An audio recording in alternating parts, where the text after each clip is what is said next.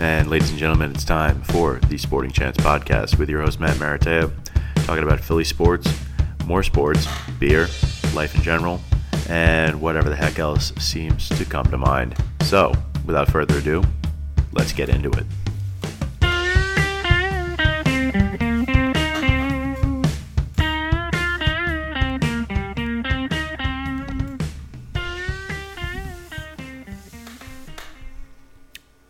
Hey, hey, what do you say, listeners? It's me, Matt Maratea, here back again with the Sporting Chance podcast, episode 14, which means we're over the hump. Statistically, I read somewhere once that 98% of podcasts stop at or before episode 13. Uh, maybe it's some type of bad juju that goes with that number, or maybe you know, I don't really know why. It doesn't seem to make sense as to why that would be a huge issue. But uh, looks like I am officially over the hump, uh, which is something that's pretty cool to me. And uh, before we get into our various topics this evening, I just want to talk about our first bit of advertising. That's right, your boy got himself a sponsorship. I would proud to announce officially on the podcast if you follow my Instagram stories, which are absolutely fire, according to various family members, uh, you will know that I am now a official brand representative of Lanofie. Okay, so that doesn't sound like anything, right? Yes, well, Lanofie is a noun. It means an individual who inspires others not to settle, but to be limitless. And apparently, all you need to inspire others not to settle and to be limitless is around 700 followers in total across four social media accounts on two different platforms. Uh, but you know what? Hey, I sold myself well, and what can you say? Uh, there are these fledgling companies that need uh, dedicated people to uh, sort of support them, and I am that person uh, for Lanofie, one of many, I'm sure. But basically, their message is that they believe in bettering yourself and exploring the depths of limitless potential, pushing boundaries of comfort to achieve the greatness you've never known existent. This representation is similar to an iceberg.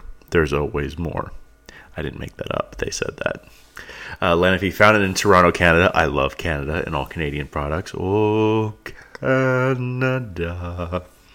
They are a performance brand as well as an online sportswear store providing premium quality athleisure wear and sporting goods, entrusting trust, entrusting trust, hmm, ensuring trust is actually how you read that one. I can't read with every product. We have a passion to provide products with a focal point on strength and style so you can focus on what matters. There's always more beyond the norm, and our mission is to bridge that connection. Now, this stuff is awesome. I just got my first order recently uh, just sort of clicking over to the shop here to sh- talk about what I have. I got myself a Hyper t shirt, it's available in charcoal, uh, and a pair of the Arcane shorts, along with uh, the Iceberg snapback in gray and the Explorer socks. All the gear is super high quality. Uh, it's pretty good along the lines of athleisure wear uh, as far as price wise. And I mean, the shirt, it's like the softest thing I've ever owned. Uh, as far as like an athletic shirt goes, I don't even want to wear it to the gym, but I know I'm going to because it fits well and you know it's got all those great moisture wicking fabrics. The Arcane shorts have that like cottony feel to them, but they're going to absorb sweat and they're going to keep those legs and calves warm if I ever actually do start running. Um, they're definitely going to work when I'm riding the bike. I can tell you that for sure. The socks are dope. I'm about to order four more pairs in different colors. And then the Iceberg Snapback, quality performance wear, uh, sweet snap, a little bit of a flat brim, but hey, I can deal with that. Flat brim in the gym, it could be the newest trend. So, how do you order? Just go to lanofie.com. That's L A N O F I E.com. And when you're going to check out, use my affiliate code. That's Maratea, M A R A T E A. Just my last name. Uh, so, yeah, make sure you use that. Uh, it helps me out. Um, obviously, it helps the company out. Um, but, you know, it's uh, early partnership. We're still feeling things out. Please don't get me fired, guys. Anyway, let's get into the meat and potatoes of the podcast. Um, so a lot has been happening with me. Um, it is spring break, but I feel like I've been going, going, going this whole time. Uh, I gotta say, I went to my first professional boxing match. Uh, well, not my first, but my first championship boxing match as a member of the media uh, last Friday night. And I wanted to talk about that real quick because it was incredible. First off, Tevin Farmer defended his belt uh, like a proud Philadelphia champion. And just the whole atmosphere inside the Liacouras Center, actually getting to be there and being acknowledged as press, people pointing you in the right direction, saying, sir, helping you out, getting to your seat. Uh, you know, I dressed up in a nice suit because I mean, that's really the only thing that I can do. It's the only thing I really know how to control, and that's how I look. Uh, so that uh, helped me out a lot. Uh, you know, it's not for pay or anything, but I got to give a big shout out to Wildfire Sports, obviously, for putting me in that position and giving me the platform to be able to apply for these credentials and actually get them. And, you know, I had a heck of a week. Open workouts were awesome, press conferences, uh, you know, weigh-ins. It was all amazing to see. The fights were incredible. Tevin Farmer won, who I was pulling for. He's my Philly boy. Gotta love him. Uh, now defended his belt three times since winning it in August. Uh, most active champion in the world, earned himself a nice rest. Jono O'Carroll, I have so much respect for. He was the challenger. And those dudes went out afterwards the next day in Philadelphia, got cheesesteaks together. It shows you that as long as you even in fighting as long as you have respect you can you know survive and you can actually have a good time and you know get to enjoy the rest of the world and the people that are around you in your sport uh, unfortunately gabe rosado didn't get his title shot but put up a heck of a uh, thing a heck of a fight against Sulecki. Katie Taylor destroyed Rose Volante, which was crazy. Raymond Ford got off to a crazy start in his career uh, absolutely waylaying Wee Leslie Johnson uh, over the course of four rounds. John Joe Nevin, another Philly guy, he got another W. Luke Campbell kept himself active, looking good, possibly vying for that next mandatory shot against Mikey Garcia, who got trounced by Errol Spence. Uh, the big fight on Fox. So a lot happened boxing wise. I'm hoping to be expanding my coverage of that and moving into the more local Philadelphia scene. And right after I pop this beer, I'm going to get a little bit more into that. By the way, this week's beer is the Left Hand Brewing Company's Milk Stout Nitro. Uh, now, obviously, last weekend was St. Patrick's Day weekend, uh, which is why I was sort of so swamped with everything that this episode 14 uh, comes between a you know sort of two week break. Also, thank you to Zed's Beer for making our handy little keychain uh, bottle openers, which I just tested out for the first time. Last time I used one of these, it somehow broke the bottle and cut my finger. Uh, so this is a nitro stout that actually ends up bottled.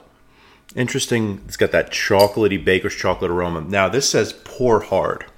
So uh, basically, I got my glass here, my Slainte glass, and I'm just gonna pour the crap out of this bad boy. Turn this bottle completely upside down and really just sort of hope for the best. So if I overflow this, gonna get on my computer, gonna get on my shorts. Oh yeah. Oh yeah, uh, you definitely have to dump that in. It's got a great head on it. It's got that sort of creamy. It's got that Guinnessy effect that's happening. Uh, so I just leave that bottle turned over, get all those good little drip drips. Drip drip. Sort of shaking it out like Tabasco now. I know you guys love this play by play. That's why you tune in. All seven of you, probably. Um, anyway, so got that beer out. It's all nice and settling. There's actually instructions on the bottle, which I very much appreciate, about pouring hard, admire, and enjoying. Uh, employee owned, righteously independent, which is awesome. Uh, they're members of the Colorado Brewers Guild. 6% stout, which is a little bit alcoholic, uh, for a stout, which is interesting. And it says pour at 40 to 45 degrees, drink at 50 to 55 in a stout glass, which is a pretty awesome little scenario. Actually, just a little bit of a. Ah. It's got a little bubble there off of the top, so I'm letting that one settle down. And man, that is a good looking pour. Uh, that head is holding up nicely. So while I'm just snapping a quick pic of that, um, let me get into sort of what I want to do. Uh, and that's with this sort of this local boxing scene and i would love to get more into it because there are so many human stories uh, that you can sort of feel your way into there's so many guys uh, like I, I went to excite fight night. It was my first professional boxing experience. Obviously now the big thank you goes out to tim mcmanus and johan promotions Pelt boxing. Uh, there was this guy who was fighting this sort of prospect. It was this prospect's third fight. And you know he's working out here, and he looked very impressive. Would love to know more about him. But there was this guy making his pro debut at like age 32 from Philly, fighting in this tiny little show. Uh, you know, you wonder why. You wonder uh, what compels these guys. Uh, you know, late into their careers. Uh, you know, maybe local guys who have really salty records that they just keep going and going and I mean, you get you get a local legend like on Friday, Hank Lundy. He takes on this kid Avery Sparrow that's been running his mouth. So they have like this sort of Philly grudge match thing. Five or six fights ago, Hank Lundy was taking on Bud Crawford, Terrence Crawford, for the world title, and now I mean he's fallen on hard times, he's blip past in his career, but now he's fighting at the Liacouras Center, opening the show and taking on this kid. And actually, he lost to Avery Sparrow, who's impressive. Did not look like a dude who only had, who was in his 10th fight, or maybe 11th fight uh, total.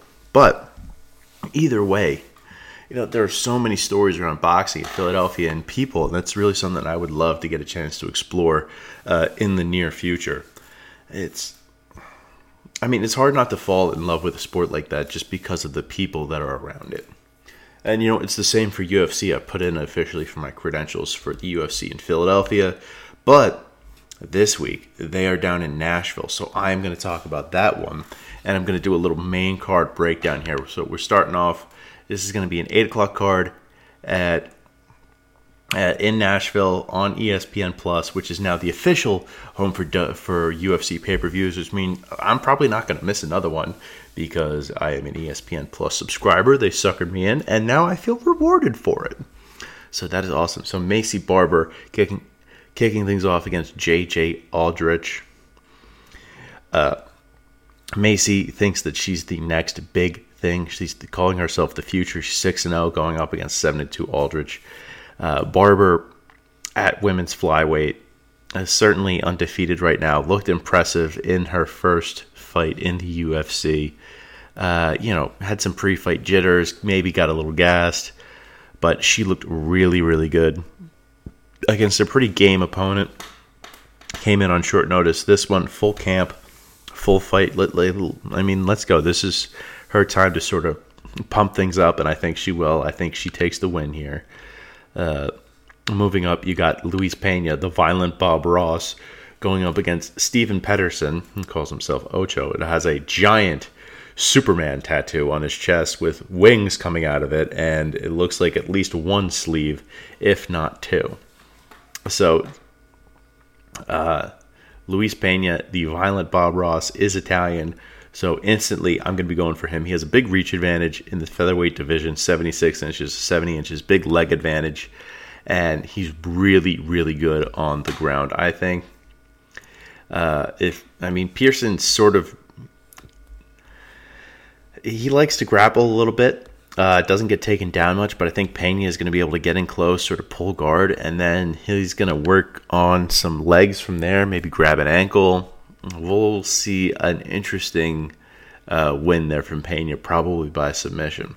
Then a, a, flyweight bout, which takes on a whole new importance with some of the news that came down today, because TJ Dillashaw is relinquishing his belt at 135.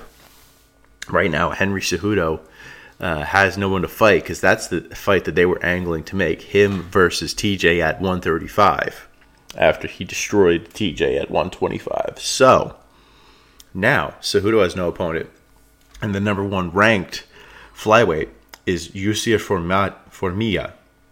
Uh, Brazilian cat who is pr- pretty damn impressive. He's 22 and 5, hasn't really lost to anybody uh, except for I think he got a title shot against Demetrious at one point. Uh, I mean, he's beat Sergio Pettis. He's beat this guy Win. He's beat Sasaki. Uh, you know, scrolling. He lost to Ray Borg, but Ray Borg is awesome. He beat Dustin Ortiz, uh, lost to Cejudo, but it was a close decision. That was back in 2015. Beat Wilson Reis. beat uh, Zach Makovsky, beat Scott Jorgensen. I mean, he's got a series of pretty impressive wins. Um, only thing is, he also has a loss to Joey Benavidez. Uh, eh, so, you know, we'll see. But right now, he is the number one ranked contender according to UFC.com. So if he's able to pull off this win, then he has a very good case for being able to call out Cejudo and sort of, you know, pull that up. Then you have Jesus Tagara, Dievson Figueroa. I guess I'm saying that correctly. This dude right now is a perfect 15 and 0 in the flyweight division. So if he is able to win. He's got going through John Moraga, Morais, Brooks, all in the UFC too. This guy sort of came out of nowhere. Also beat Beltran. So if he goes on this crazy streak, you know a guy like Cejudo that's going to catch his eye. That may be a fight they're able to market. So you know, either way, the winner of this fight has a legitimate shot at being able to call a Henry Cejudo and probably get that fight made especially now that the UFC is going to rely a lot less probably on pay-per-view income because it's going to be coming through ESPN Plus. They've completely changed the market, uh, which you know probably is the reason why Dana White is coming back for another seven years. Also, I'm going to take the first sip of this beer. Ah, still got a good head retention on it. I like a milk stout. It's a little bit creamier, a little bit uh, you can sort of taste that like almost like lactose dairiness to it. Um, I still get some of that baker's chocolate, and that certainly comes through in the smell. Uh, I'm going to be very much enjoying that one as things go on here. Now we're moving on to the next matchup: uh, Jesus Pinedo El Mundo Mudo versus John the Bull Makdessi. Makdessi is coming off a big win. Uh, Pinedo is making sort of a UFC debut here. Kind of a tough spot for him against a guy who's a veteran. Uh, you know, Makdessi has looked good uh, as of late. So, I mean, he's in the lightweight division, 16 and 6. He's on a two fight win streak right now. Uh, you know, beat Trujillo, who looked you know, pretty incredible. Uh, lost to Lando Vannata, with no shame in that, but also beat Ross Pearson, who's definitely a solid, solid guy. So Makdessi's on a little bit of a run here. If he can put one together against uh, Jesus Pinedo, then I mean he may be onto something. He may see himself cracking into that lightweight top ten. Uh, Pinedo has a fight against uh, what's this guy's name? Powell? Something Powell?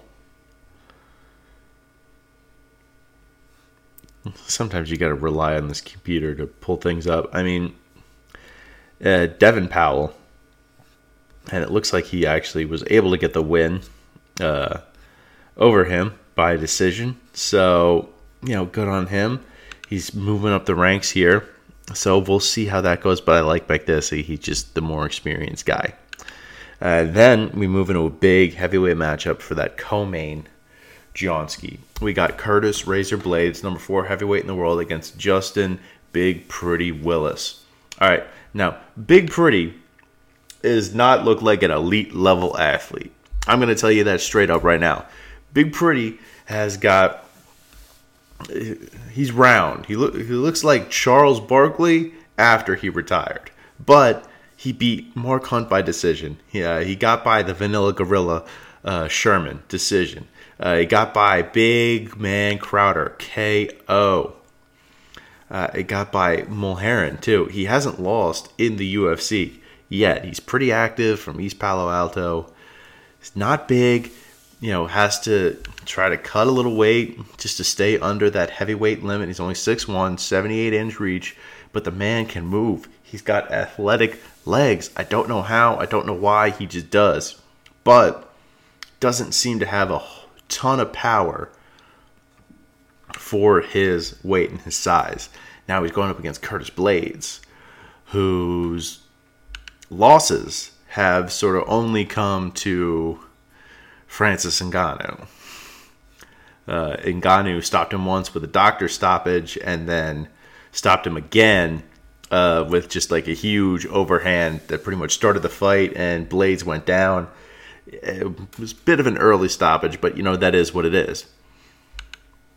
Uh, Blaydes destroyed Overeem with elbows. We all saw that one. He beat Mark Hunt. He beat Alexei Oleinik. He beat a guy whose name I can't pronounce. He beat Milstead. So, I mean, he's beat everyone they've thrown at him. East. Uh, that's the only thing. And you know He was able to go that second round with Ngannou. He was actually winning that fight. But you know, every fight ends. In, uh, they have to stand up at the start of every round. Curtis Blaydes is a fantastic wrestler, and you know, I'm sure he's been working on his striking. If he's, he's able to get a hold of Big Pretty and bring him down, or box him up a little bit, maybe get Willis thinking about I don't know what. Uh, it's going to be Curtis Blaydes' fight. He's also looking to land the most takedowns in UFC heavyweight history. He just needs one. So you know he wants to reach that number. Uh, something he's been talking about a long time. And then we get to the main event. Anthony Showtime Pettis, number eight. Well, I guess he's not ranked number eight in the welterweight division, but he's moving up, moving on up to the east side, which is technically 170 pounds, to face off against the number three contender, Wonder Boy Stephen Thompson. Both these guys coming off of losses. Thompson just lost like uh, a really weird fight to uh, you know Darren Till. Uh, could have been for either of them. Uh, Till basically didn't land a punch until the very end of the fight, uh, but it knocked Wonder Boy down, so he won.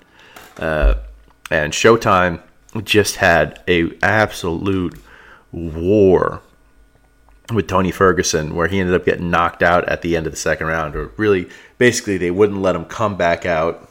Uh, but you know, he beat uh, Michael Chiesa in there, uh, had a tough fight against Dustin Poirier, ended up losing that one uh, beat Jim Miller, lost to Holloway, uh, beat Oliveira, lost to Barboza, lost to Alvarez. So uh, Pettis has really had trouble finding a home at featherweight. He's had trouble finding a home at lightweight now. So he's moving up, which may be the best thing for him. He's a little undersized, 5'10, but you never know how that's going to work. The thing is, he has a terrible fight against Wonder Boy. Wonder Boy is longer. He's got longer legs, longer arms. He's got that sort of karate style that you have to sort of rush in on. And you've got to attack to get Wonder Boy to do anything.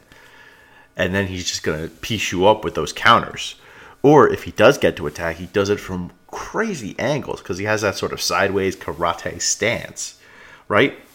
So it's really a tough out for Anthony Pettis. I don't think he's. I think he'll look better at this weight class, but I mean, and obviously he'll get another fight. But I think they're giving him too much too soon. They just need his name to sort of fill out this card, and Wonder Boy is gonna be picking him apart, unfortunately. Uh, so, yeah, those are my predictions uh, for the fights. Remember, take those to the bank. Maycee Barber, Luis Pena, uh, Jussier Formiga, John Makdessi, Curtis Blaydes, and Stephen Thompson. I'm picking the entire left side of that website, I guess. Uh, now, moving on to other sports, I just want to say congratulations to the Philadelphia 76ers. Finally got past those Celtics tonight. And Joel Embiid not being involved in the MVP conversation is incredibly frustrating. I mean, the man drops, gets like 21 rebounds, uh, like 37 points. Was able to get to the free throw line over 20 times. I mean, he is undoubtedly effective. And, you know, obviously was able to get under Marcus Smart's skin, got him ejected for pushing Embiid in the back. They got Horford completely gassed. Aron Baynes got knocked out on a drive by TJ McConnell. Who, I mean, can you love anyone more than TJ?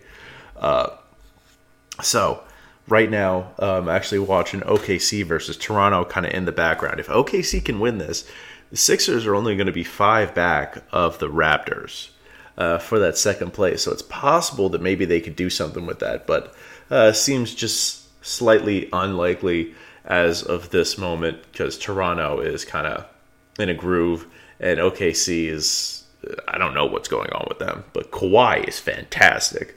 I haven't watched Kawhi play in like a year and a half thanks to him being out and then being on Toronto.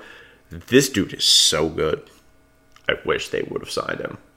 But Russell Westbrook also fantastic. I could watch him play any day of the week.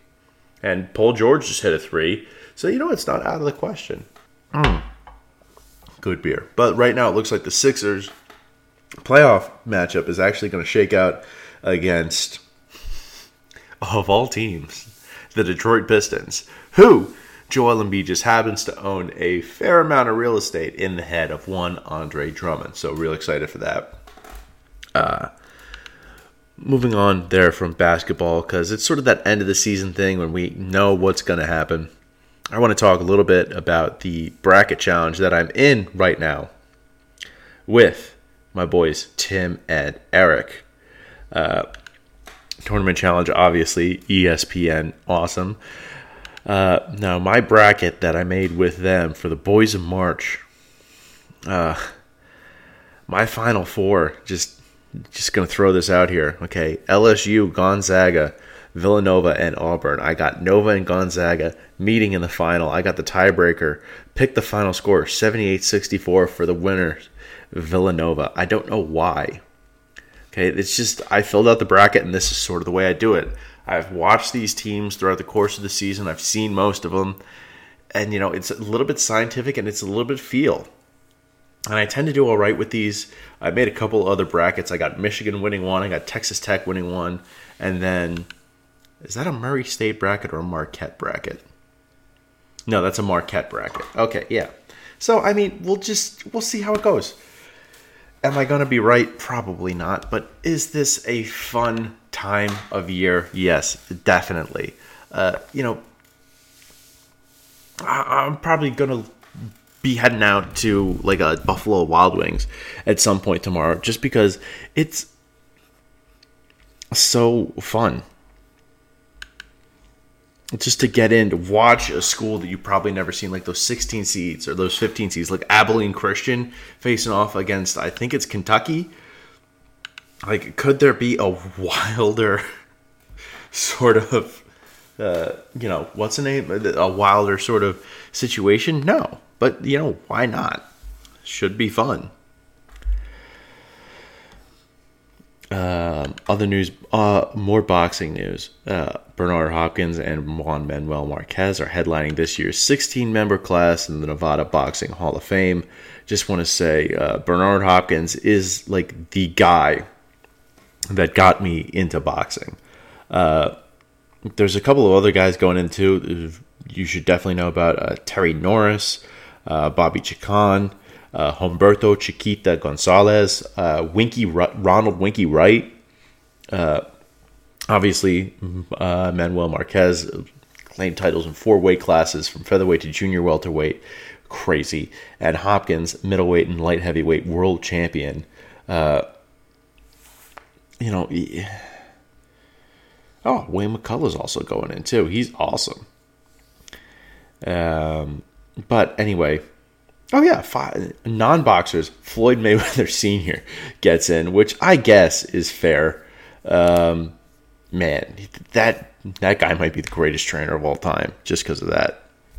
But oh, Bernard Hopkins was such a tactician. He was so excellent, and he was just older than everybody else, which is what I respected uh, for him to be able to do. He was from the city that I love and he was a guy doing it so unconventionally. He, you know, was down on his luck, had hard times, and you know, uh, sort of reinvented himself, became a model of discipline, and you know, Bernard Hopkins, the executioner, was one of the best of all time, one of the best defensive fighters I think we've seen in this day and age at those heavier weights where, you know, it's really dangerous to try to play that style with these guys. Uh, so, you know, uh, big ups to Bernard Hopkins. Happy to see him. Uh, also, if you want to talk about a guy on the rise, Mickey Conlan absolutely destroyed Ruben Garcia Hernandez uh, in their fight against uh, Madison Square Garden. Uh, I guess the Hulu Theater at Madison Square Garden. Uh, his third St. Patrick's Day bout. Uh, there's a lot of Kelly Green fans. Hernandez didn't win a round. Conlan w- is 27, but he was so graceful. Uh, he looks really good. Uh, and he wants that rematch with Vladimir Nikitin. Uh, there was a highly questionable Olympic decision, so we'll see how that goes out. Um, it's definitely going to be a lot tougher uh, if that is made. But, you know, that's just sort of uh, how things go in that boxing world, that boxeo. Uh, Flyers pretty much eliminated from playoff contention right now. That makes me reach for the beer. Uh, definitely having it right now.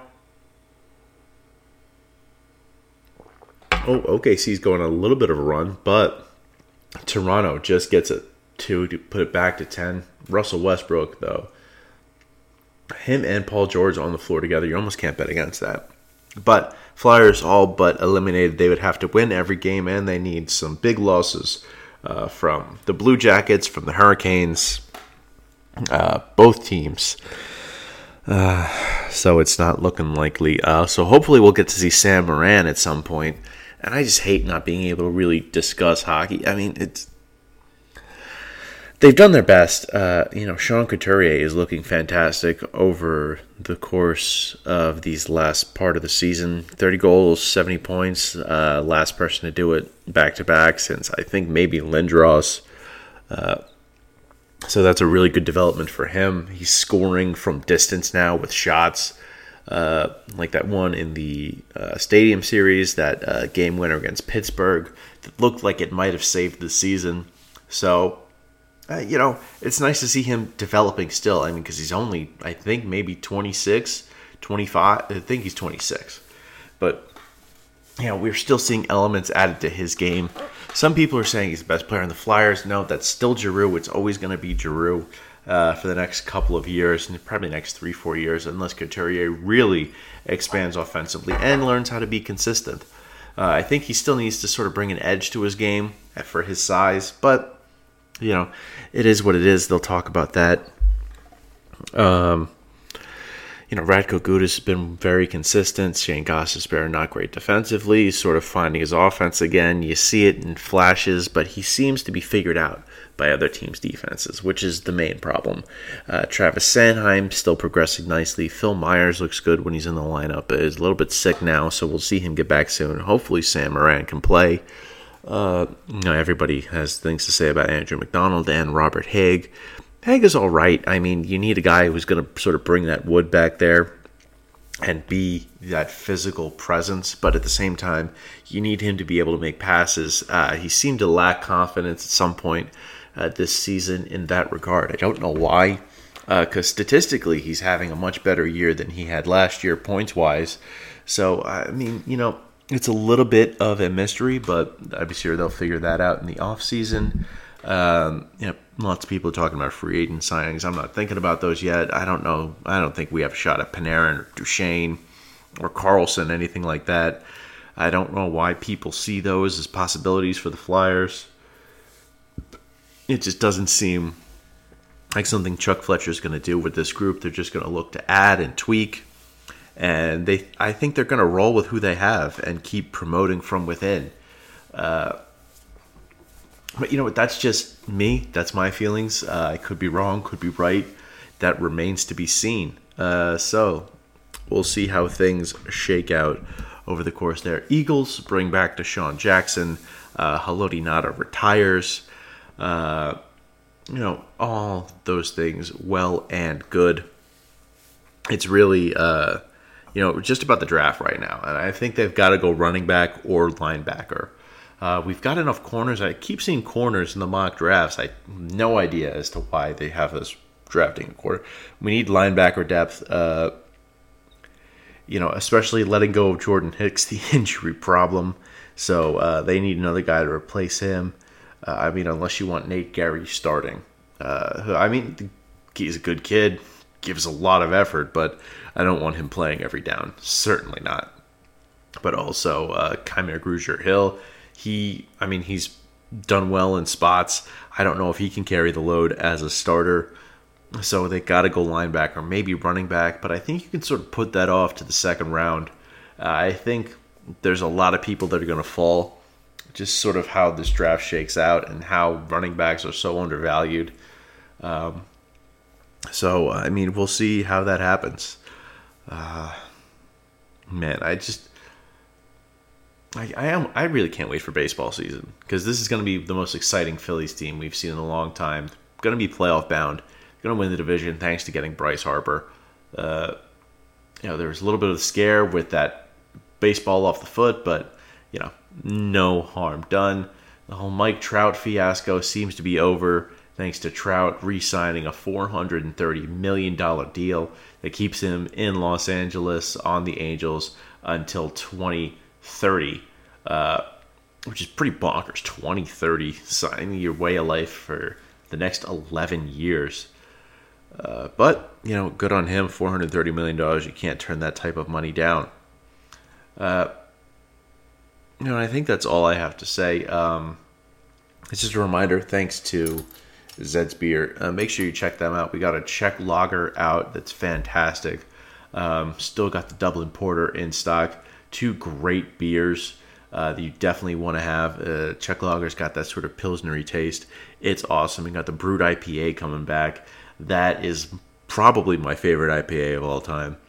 Uh, also, remember check out Lanofie. Uh, use my access code or uh, you know affiliate code Maratea M A R A T E A uh, to check that out. Make sure you follow me on Twitter and Instagram at mmaratea22 on Twitter, mmaratea77 on Instagram, mmaratea22 or mmaratea77. Uh, follow the Sport Chance Pod both on Twitter and Instagram, cross platforms, same name. Uh, got that out of the way. Great beer, by the way, Left Hand Brewing Company, Milk Stout Nitro. Uh, thank you very much. A classic stout, even though stout season is almost over. Uh, still enjoying one last one before it gets a little bit too warm. Uh, I got to talk about this beer. It is a standard stout. Uh, not that there's anything wrong with that. That nitro gives it a smoothness, certainly, that you don't normally get from a bottled stout. Uh, and that milk in there, that sort of lactose to it, uh, really adds uh, something extra. Rocky Mountain water, malted barley, lactose, flaked hops, oats, and yeast, hops and yeast. Uh, I'm very happy with this beer. Uh, you could say like four, four point five. I may have generous scorings, but you know, it's a good beer. What am I going to argue about? Yeah, is it you know, what I could get in a bar? Yes. But do I have to go to the bar to get a nice nitro stout? I don't anymore. So thank you very much to them. Um, I don't know what else I have to say. Uh, review the podcast on iTunes, uh, rate, subscribe. Uh, seriously, leave a rating, leave a comment. It helps. Um, if you want to see this keep going.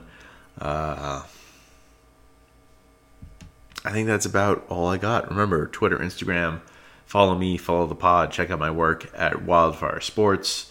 Uh, come visit me at Zed's when I'm working there. Um, you know, I'm going on spring break, little uh, sort of two day joint. I am on spring break now, but that's why the podcast is getting recorded a little bit early. Uh, happy Thirsty Thursday uh, to y'all. I'm going to finish this and uh, get this uh, started off right. Uh, thank you for enjoying the pod. Have a nice one, folks.